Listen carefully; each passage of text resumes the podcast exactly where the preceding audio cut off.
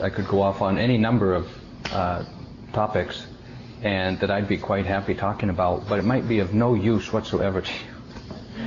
So, um, what I'd like to do is um, ask you what is important for you to hear about, either in your practice or in your understanding of the teachings of the Buddha or in your life. In that way, I'm sure I'll still have plenty to say. so um, let me just ask. Oh, you have a question already? I do. Oh yeah. Okay, go. no, I'm all right. I'd like you to talk about the, the um, concept of no self, because it is just so completely against what our culture teaches us, and especially I'm thinking about just you know the whole teaching of children of you know you are a special individual with you know which is true, but you know what I'm saying. Well, let's just start out with the easy stuff first, huh? okay. Let's get that out of the way. Get on to the tough stuff later. Three minutes, maybe. okay. Well.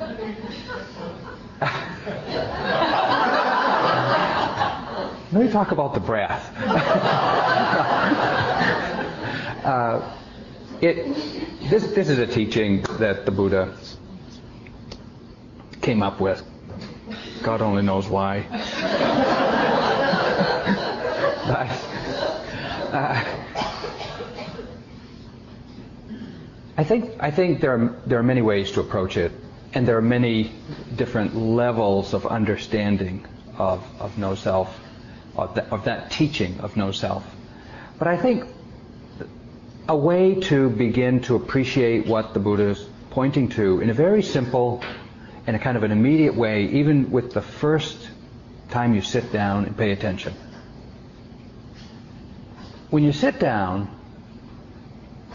and just to pay attention to what is happening in your body, in your mind, and you have the thought, I'm going to pay attention to the breath. Okay, for example, I'm going to pay attention to the breath. And so you sit down and you feel one breath in, one breath out, one breath in, one breath out, space out.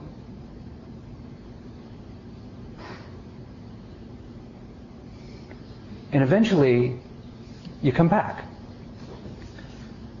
Why couldn't your intention to stay with the breath be sustained? Why couldn't you sustain it? Well, because it that intention is impermanent.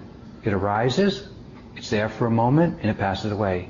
A breath arises, it passes, it lasts for a moment, and it passes away. And then something random arises, a sound arises, you hear it, it passes away. A sensation in the body arises, you notice it, it passes away. A thought enters the mind, it arises, you notice it, it passes away.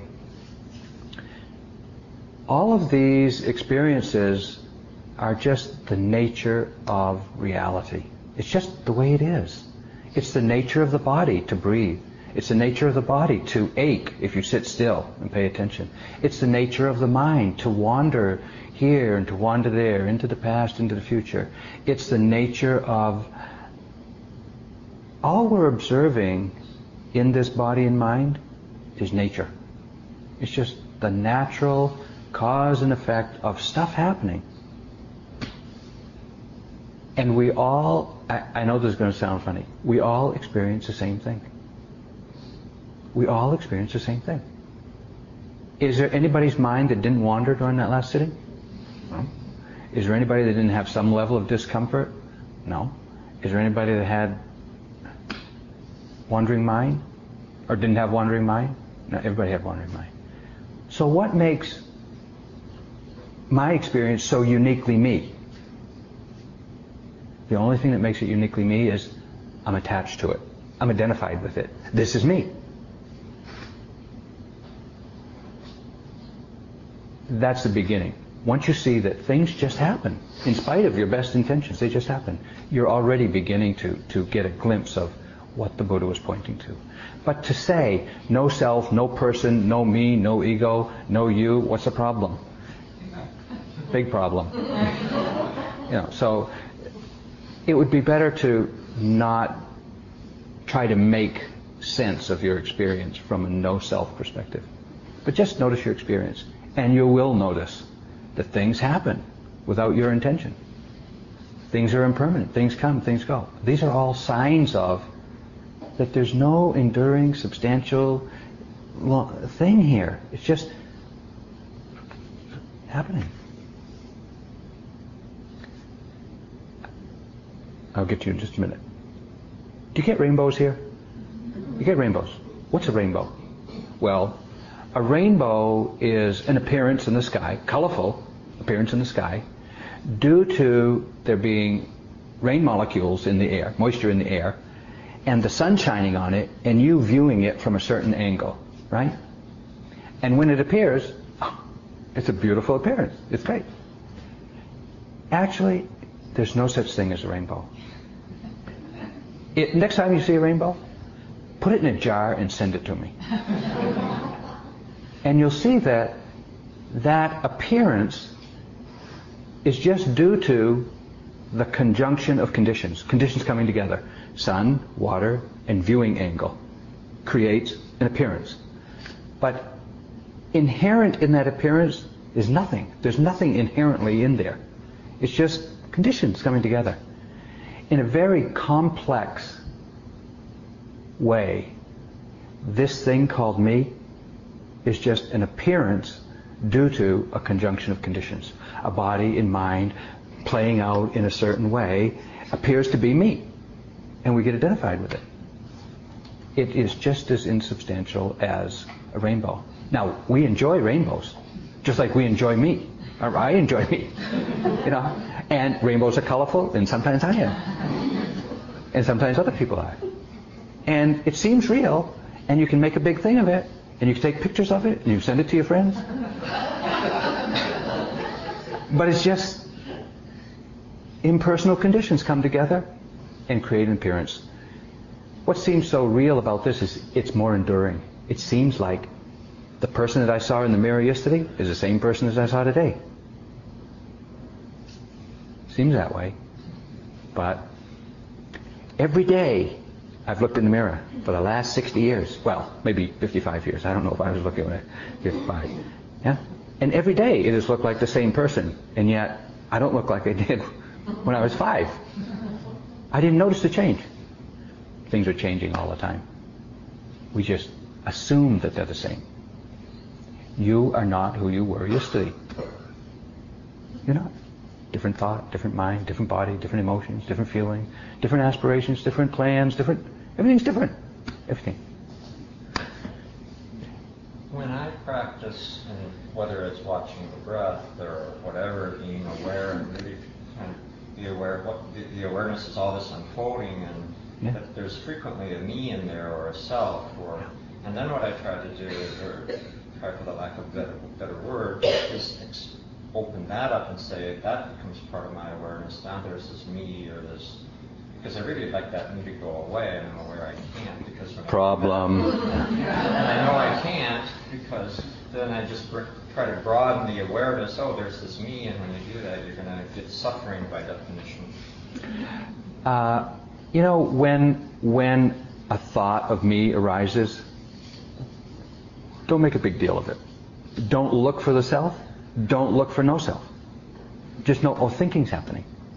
thinking's happening.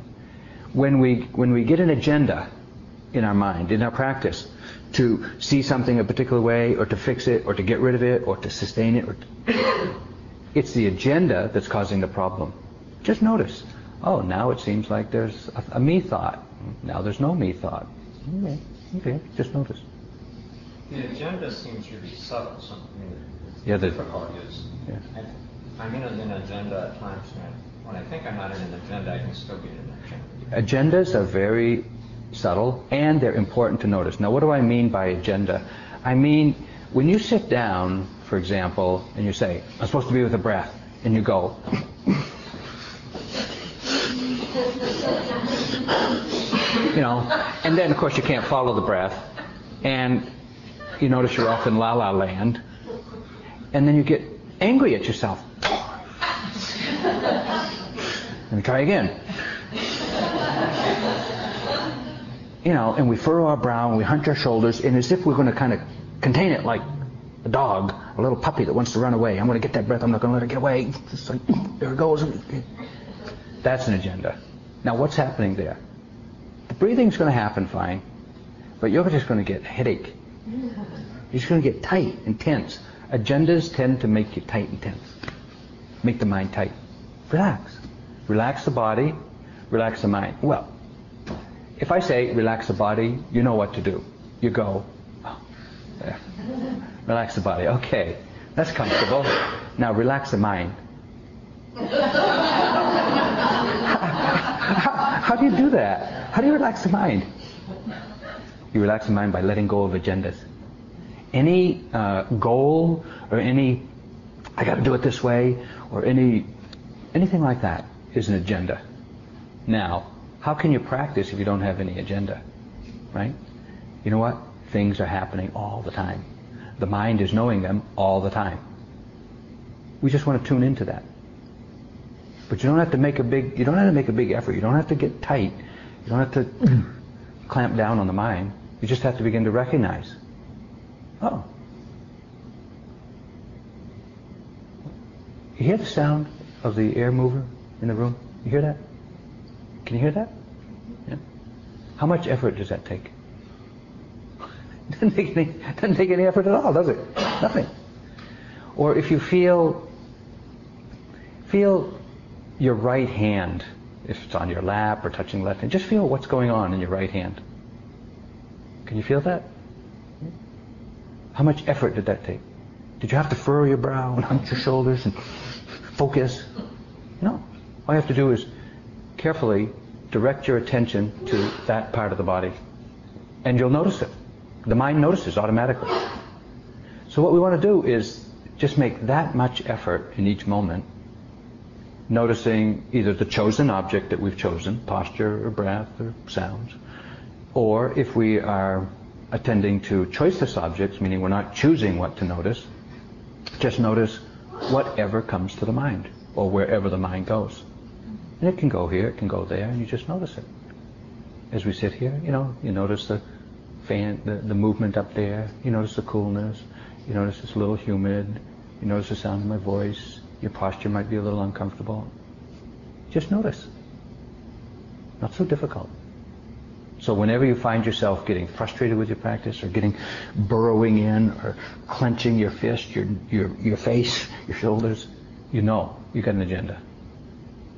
Let it go. Yeah. Um, if it's not possible to answer this without it being helpful to a group, you can just let it go. But you know, there's very few teachers in our tradition, and a lot have become kind of enamored with Sayadaw Tejaniya, sure. who I've heard speak a number of times, and he didn't really say anything that I hadn't heard before. True. And I'm just wondering if there's a way to put what is it that he's teaching, and I know it's a contrast with the Mahasi tradition, but what is this young master teaching that's that's grabbing you guys, that, that's having you travel around the world to be with him and things like that?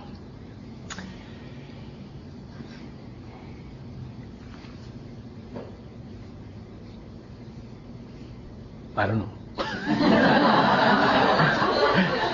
Because you guys are, I mean, so, so yeah, we're doing it. You guys are working with, with yeah. a teacher just like we're working yeah, with you. Yeah, yeah. And this guy's grabbed your attention, and I met him on a number of occasions, and obviously we're all at different levels, yeah, and yeah, I'm down here. But I met him, and, and, yeah. and I thought, my goodness, I've heard that a million times. It's just a different emphasis, uh, the shift of emphasis. You know, sometimes people, for example, if I say, okay, now just sit quietly and pay attention to the breath. Some people are going to hear breath. And some people are going to be going to hear quietly. And some people are going to hear pay attention. And it's just how you hear what the teacher says will can be different. And the teachers can be saying the same thing. and yet there's just a slight shift of emphasis or intonation, or, or and it'll it'll make you practice differently. U Tejaniya happens to say a lot, relax. That is not something you will hear Upandita Pandita say. U Pandita is my other teacher in the other tradition that I practice in. He doesn't say relax. He says, please try harder. Okay, now it sounds a little bit like relax is over here, and on the other end of the spectrum is please try harder. But experientially, they're not that far apart. Please try harder to be relaxed. Or please relax harder.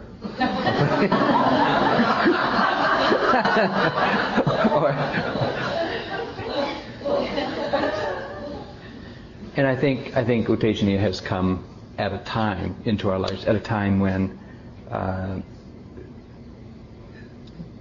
there has been a long history of practicing in a very a kind of tradition. And you're right. I'm not hearing him say anything. In practicing with him, I'm not discovering anything in practice that I haven't known before. Yeah? But I understand it differently. Yeah. Yeah. Um, yesterday when you were talking about noting your experience, Yeah. so I was doing that today, and I and I noticed I think um, I'm always rushing, and so Always rushing. well not always. Yeah, but- okay. but it's, it's an energy habit that I have. Yeah. And so I noticed though when I was doing it today, just anxious, rushing. There was like the thoughts were in the outer room, like the mud room, instead of right on top of me. Is that why you note? Because then, I mean, it, it almost impersonalized it a little bit. It's just, oh, there's rushing energy. It's not, it's not me, and it's not so bad anymore. I don't know if that's why I know. Rushing is rushing is an attitude of mind that you want to get a you want to begin to recognize. Mm-hmm. Now, if you note it, you may recognize it, or you may say, "Rushing, yeah, I'm getting a lot done, multitasking." You know, so it's not the noting that makes a difference. It's how you relate to what it is that you're you're experiencing. It just seems like now it's, I don't rush because I, I. You've recognized it. Yeah, I, yeah, and it's not, and it just feels like it's a little distant from me. That energy isn't just taking me all over. Great. Keep noting. Okay. if that's the way it works for you, Uh-huh. if it works for you to, when you're note rushing, that oh, you just kind of drop back, you just let the rushing go, and you're not Just around it now. great. I mean, I great. some space. It's not just, it's not just all rushing. I don't believe the whole thing anymore. That's good. if that's what noting does, do it. Could you speak a little bit to um, being in the presence of people who are uh, habitually upset or worried? Uh, okay, now obsessed is one thing and worried is another. Upset. Obsessed, upset, Upset. Oh, upset and worried. If you're always around people who are upset and worried, that's the question. How to protect yourself. How to deal with them? protective, um, how to use skillful means in interacting with people who are compulsively upset and or worried. Um, I would uh, first, I mean, and this is the Buddha's first injunction: uh, avoid what you can. Avoid. If something it leads you to get upset and you know reactive to them, I'm assuming that's what you're. No, you don't get you don't get upset and reactive to them. But mostly it's a feeling of, um, I'm sorry that they experience life that way. Oh, but that that's fine. That's, that's that sounds like compassion to me. You know, some close to compassion. You know, I'm sorry you're upset. Yeah, have compassion for them. You know, if possible, maybe through your relation, the way you relate to the same things they're relating to, and you're not upset, but they get upset, maybe they'll be able to learn another way of relating to it. Right? I think they're so busy being upset they don't notice how other people are dealing with things. Well, there are people that are upset.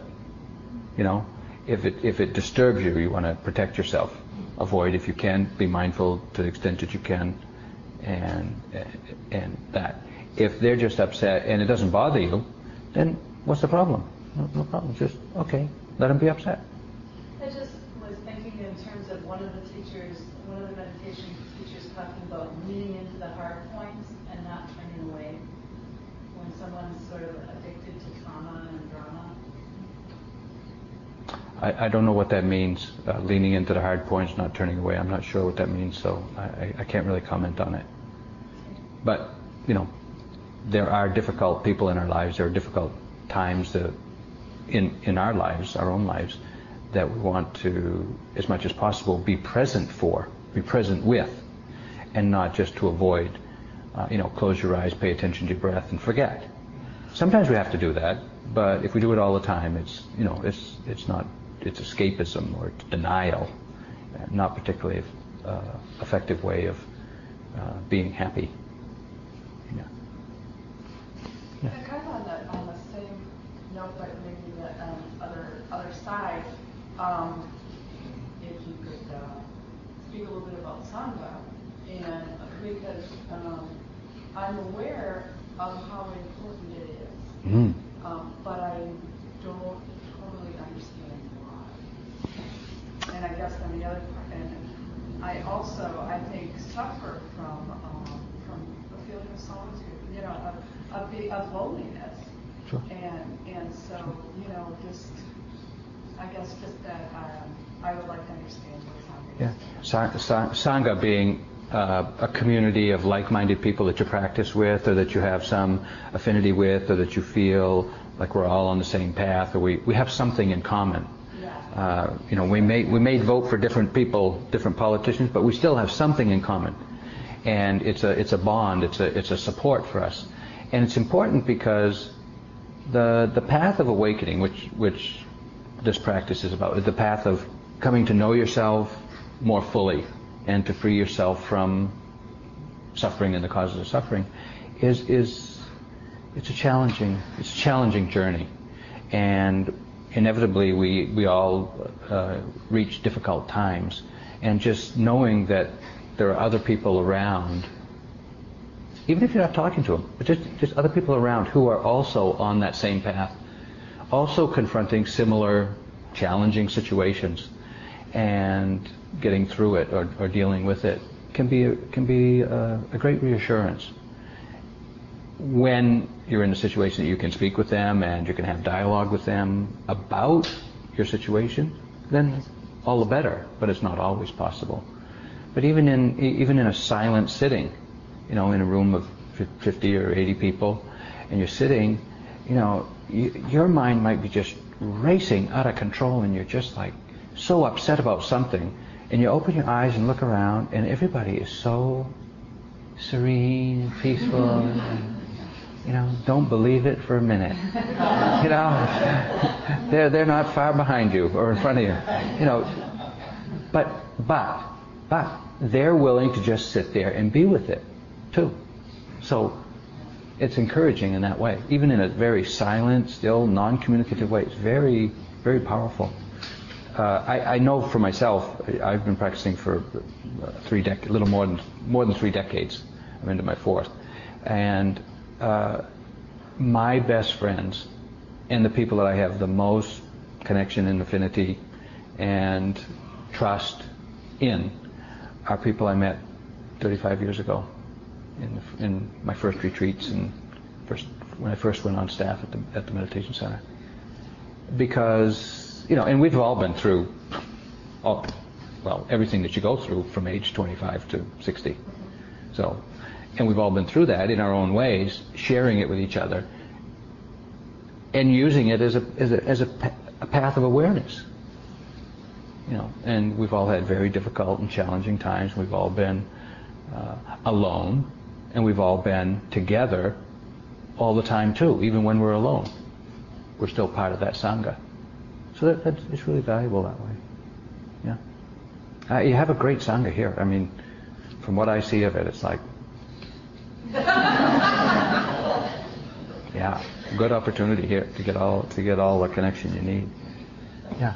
Question. Um, it's kind of a big question, but I couldn't come yesterday, and I know the topic was uh, meditation and healing or Yeah. something like that.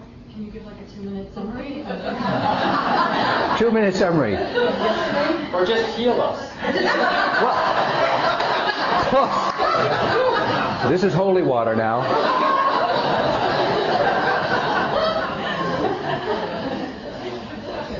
I'll give you the, the, the few second. The mind can make you sick. The mind can make you well. It's your choice.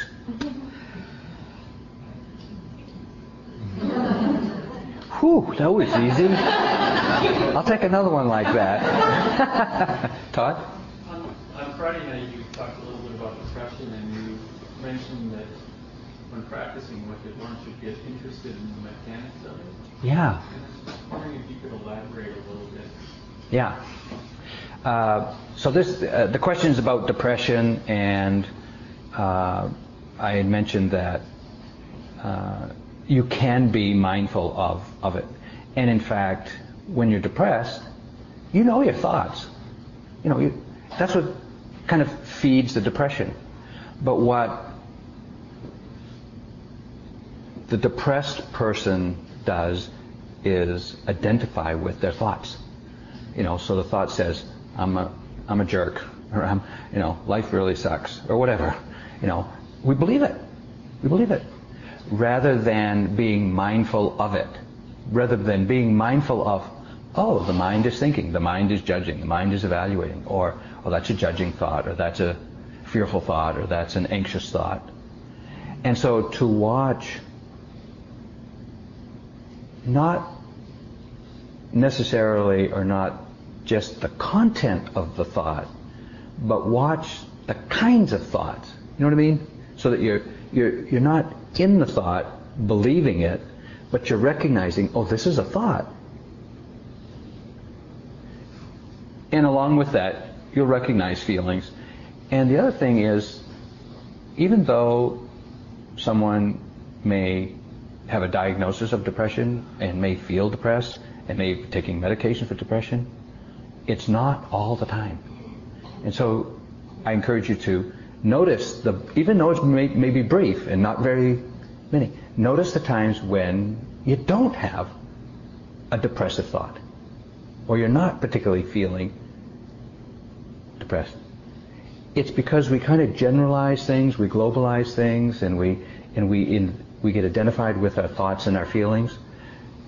Then it looks like oppressive depression. You know, but if we keep picking at it with awareness, because any moment that you're aware of your experience is a moment of non-depression.